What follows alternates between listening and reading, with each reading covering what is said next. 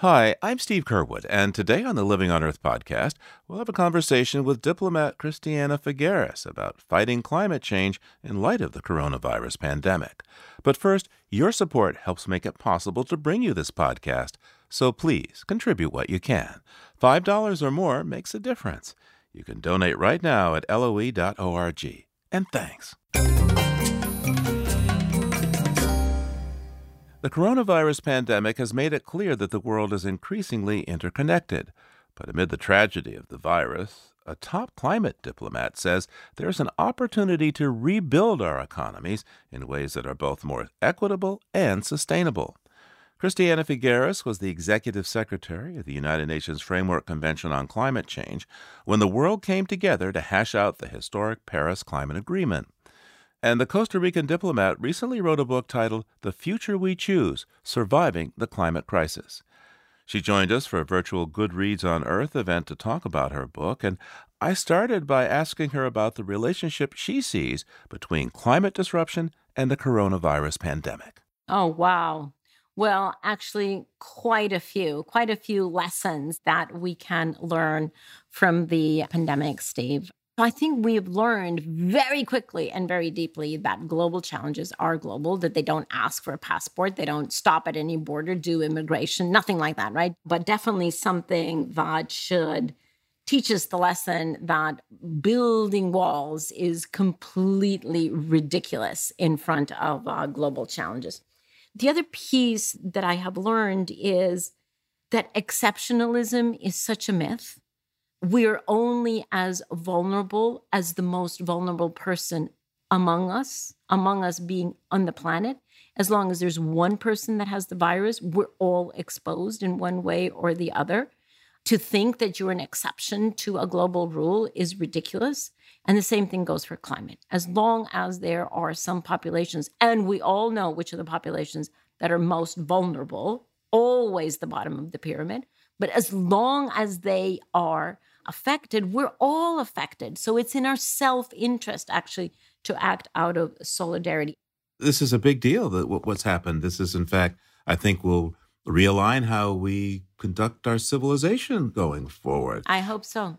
And reminds us of what was said back at times in the ecological and environmental movement to think globally and act locally. Exactly. Yeah. Because as you point out, you know, the poorest paid among us in the United States now, where I'm speaking to you from, don't have access to good health care, can't get tested for the virus.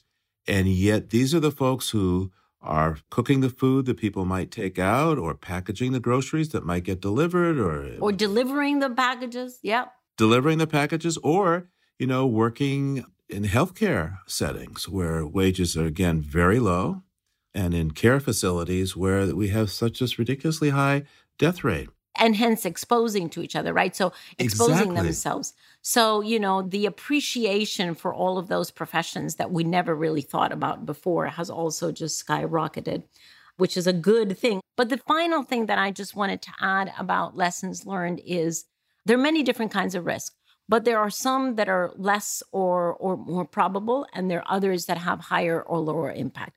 But the real ones that we have to take a look at are the ones that have both high probability and high impact.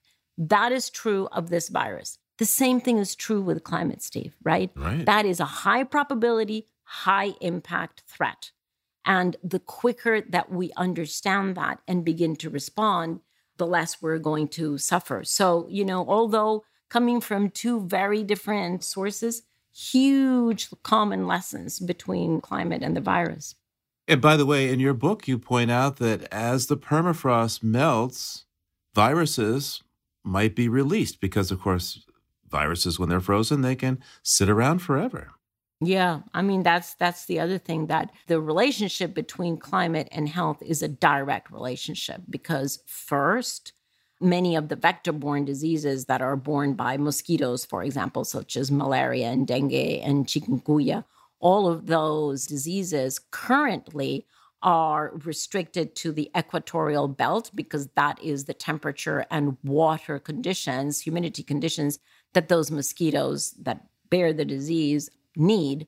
But as temperatures increase, those temperature and precipitation conditions will actually expand beyond the equatorial belt into much higher up in the north and in the south. Hence, we will have malaria, dengue, and chikungunya in areas that have never known that disease. So that's one direct impact.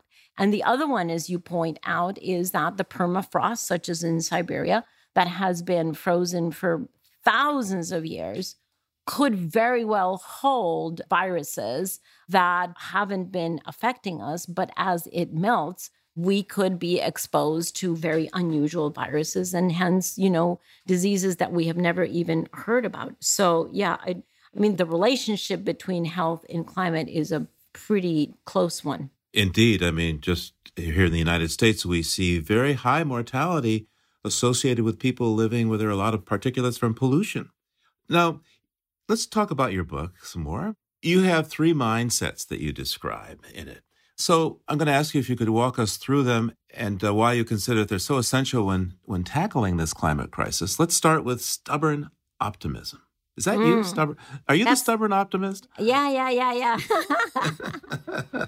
we do learn things um, in life, and I've actually learned that it's important to be stubborn, especially if it's for the common good, right? And and so that's where that stubbornness comes, and the optimism, the combination of being stubborn and being optimistic, for me, means that it's not a naive optimism. It's not you know a blind optimism. It's actually a very educated and informed optimism that knows exactly what the conditions are, either on climate or on this virus in this case. So it's an informed optimism, but it is a choice that we make to have a constructive, determined attitude that in the face of any challenge, including the one that we have, that we collectively can get out of this. Because if we start with an attitude of defeatism, well, then we probably stand very little chance of succeeding, right? You know, as, as the saying goes, whether you think you're going to succeed or you think you're not going to succeed, you're probably right either way because your thought very much determines the probability of success. And so, you know, arming ourselves with the gritty determination to get through any challenge is important. And we have to be stubborn about it because we know that any challenge comes with barriers and with problems that we have to get through. We have to be gritty about it. So, stubborn optimism. And then you talk about endless abundance as another mindset that's critical here. I thought we got in trouble because we think that we have endless abundance and we can just use all the resources that's on the planet. What do you mean? Yeah, well, that one is a, a, really cool mindset because it's a provocative one, right? And it really calls into question what do we mean by abundance and what do we mean by scarcity? The reason why we've gotten to scarcity is because we have been extracting, using, and wasting or just throwing aside whatever we have extracted and used once. And so that has led to a scarcity of everything, a scarcity of clean water, certainly a scarcity of, of atmosphere space. But you know, it is quite impressive that given the technologies that we have now, that we can actually create abundance.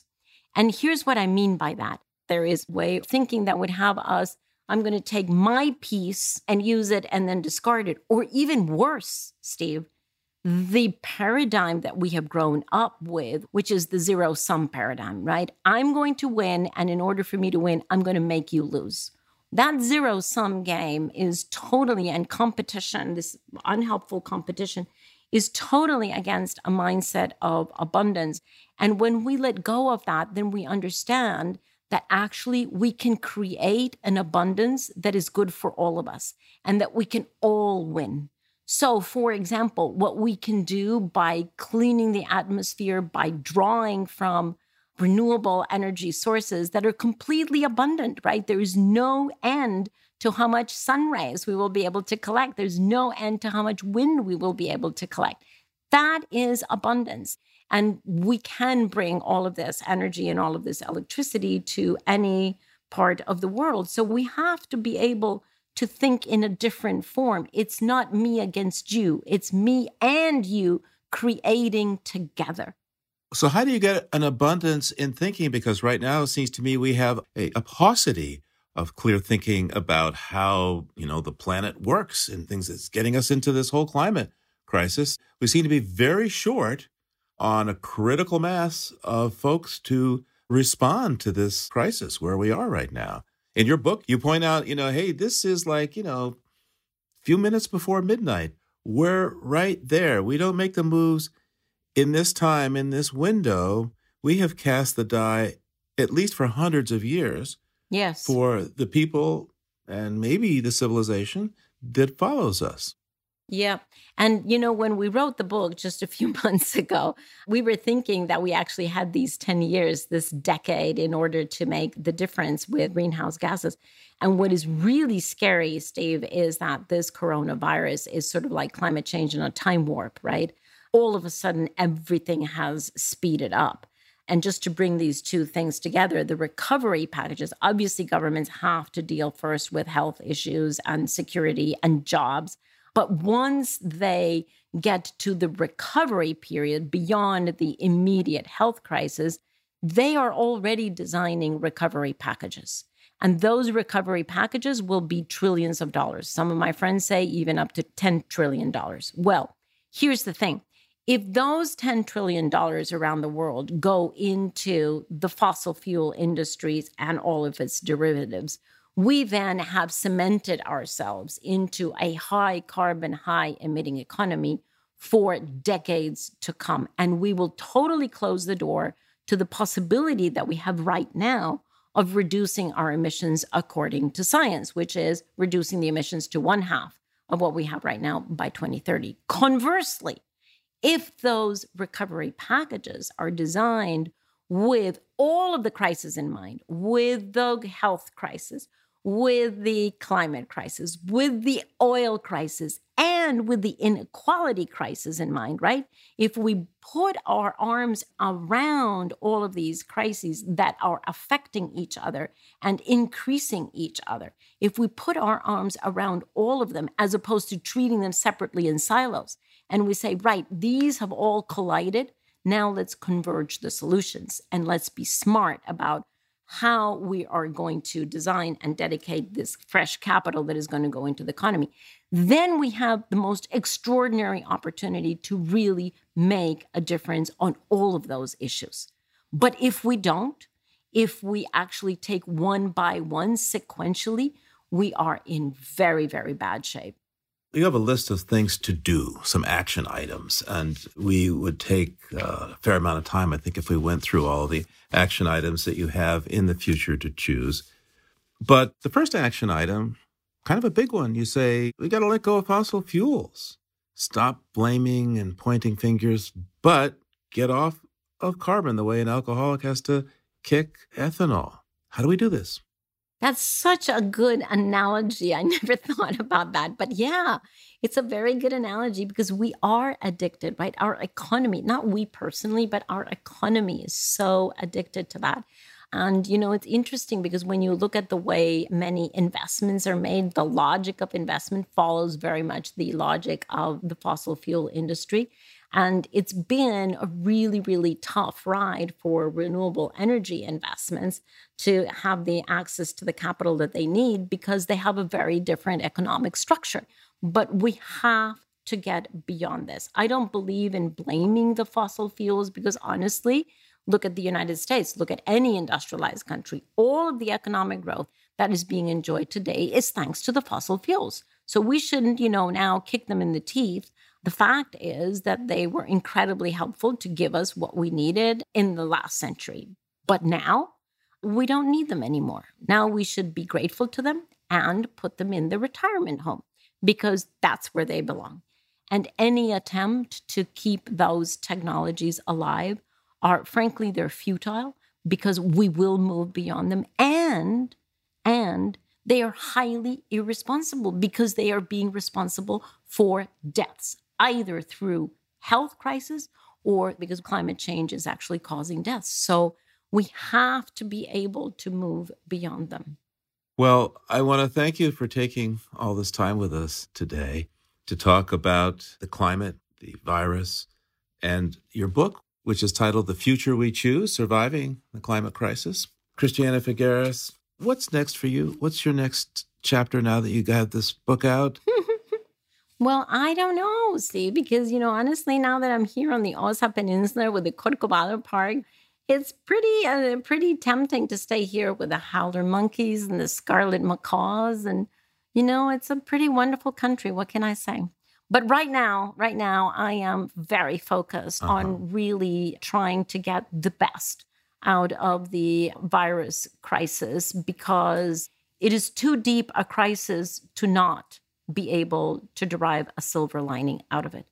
And it has fast forwarded the very difficult financial choices that we would have had to make over the next 10 years anyway, but that now have to be made in the short term. So, right now, that's what I'm focused on. So, thank you very much for giving me an opportunity to share those thoughts. Thank you. Um, thank you for your time. Thank you for talking about our book. And thank you, just in general, for being a wonderful human being.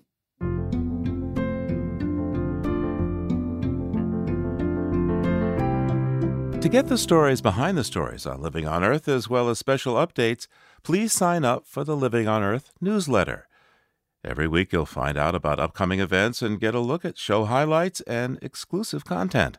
Just navigate to the Living on Earth website, that's loe.org, and click on the newsletter link at the top of the page. That's loe.org.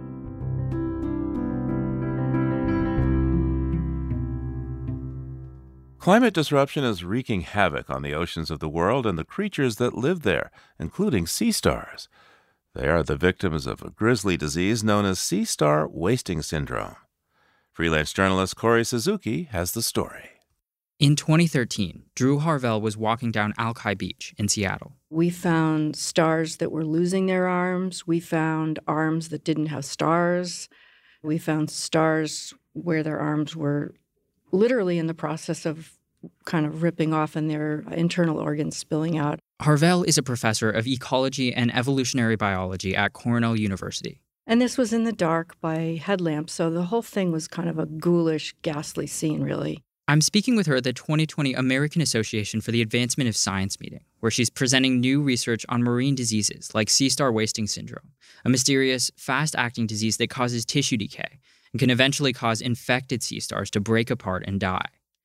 The sea stars Harvell studies are critical to marine ecosystems. They live in kelp forests, which are home to thousands of fish and other species. Kelp forests are also food for sea urchins. A healthy sea star population feeds on sea urchins, keeping that population in check. But without them, sea urchins can take over. We're finding huge outbreaks of sea urchins. They create areas that we call urchin barrens that are devoid of kelp. The biological cause of sea star wasting syndrome is still unknown, but Harvell's research has uncovered a major factor driving the disease climate change. As temperatures rise on land, the ocean is also getting warmer. In September, a major United Nations report described underwater heat waves sweeping across the planet. Now, researchers say those heat spikes are fueling disease outbreaks in marine species like sea stars, seagrass, and salmon. And what we find is that the vast majority of infective agents that infect salmon are positively influenced by temperature. That's Kristi Miller, a professor at Fisheries and Oceans Canada. She says that unusually warm waters cause stress in salmon, making them less prepared to fight off a disease. At the same time, many diseases spread faster at higher temperatures. Miller says these different stressors can work together to fuel the spread of a disease. The presence of, of, of two or more stressors can actually um, create a much stronger effect, um, negative Im- impact on, on the host or the organism. That means disease outbreaks in warming waters can be much worse. In some cases, Miller found that a temperature increase of less than 5 degrees Fahrenheit meant a 60% increase in the presence of a pathogen. But her program has developed a new tool to map these diseases and stressors. It turns out that when a salmon experiences something like higher than normal temperatures, that stress activates a unique genetic response. So a thermal stress will will cause a general stress response, but it will also cause the uh, activation of a specific series of genes that will be turned on to make proteins to respond to that, that thermal assault. When that same salmon experiences a different stressor like saltier water, that activates a different genetic response. And Miller and her program can read those signs. What that allows you to do, it allows you to go out into the field and map stressors. map stressors not just by measuring things in the field, but by actually measuring these gene responses in salmon. Miller's program used this technique to look at how disease outbreaks in salmon overlap with other environmental factors and to show that rising temperatures are fueling those outbreaks. And she says this is a big breakthrough for researchers trying to protect salmon and other keystone species. The reason that that's important is we can't control and mitigate everything. And so if you if you know what those relationships are and you can say I can't do anything about, you know, the the prevalence of this infectious agent, but I can do something about the level of oxygen in this area or or whatever, then you can mitigate that and try to bring down the level of of stress and disease. For a species like salmon, Miller says mitigating the factors we have control over could make the difference between extinction and a sustainable population. For Living on Earth, I'm Kori Suzuki. Freelance reporter Kori Suzuki's story comes to us with support from the National Science Writers Association.